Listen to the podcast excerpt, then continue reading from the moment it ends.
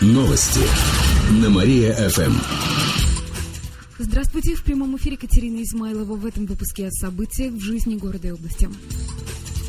Пятеро человек погибли в аварии в Слободском районе. Смертельное ДТП произошло накануне утром. На трассе столкнулись УАЗ и 14-й ВАЗ.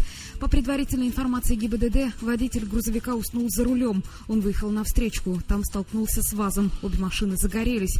Они выгорели почти полностью. Водители и четверо пассажиров 14-й погибли на месте.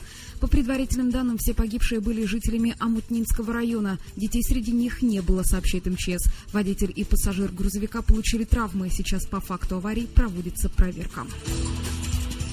Олимпия потерпела поражение от уфимской команды. Два выездных матча с клубом «Талпар» состоялись в выходные, и оба закончились поражением чепецких хоккеистов.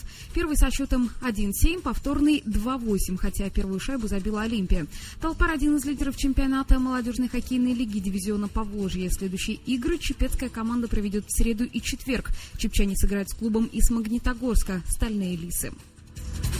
Зима не спешит в Киров. Сегодня будет облачно с прояснениями. Днем до плюс 7 градусов, ночью плюс 3. Завтра станет еще теплее, плюс 10. Будут небольшие дожди, они продолжатся до конца недели. К выходным похолодает до плюс 4. К этому часу у меня все. В студии была Катерина Измайлова. Далее на Мария ФМ. Слушайте утреннее шоу «Жизнь удалась». Новости на Мария ФМ.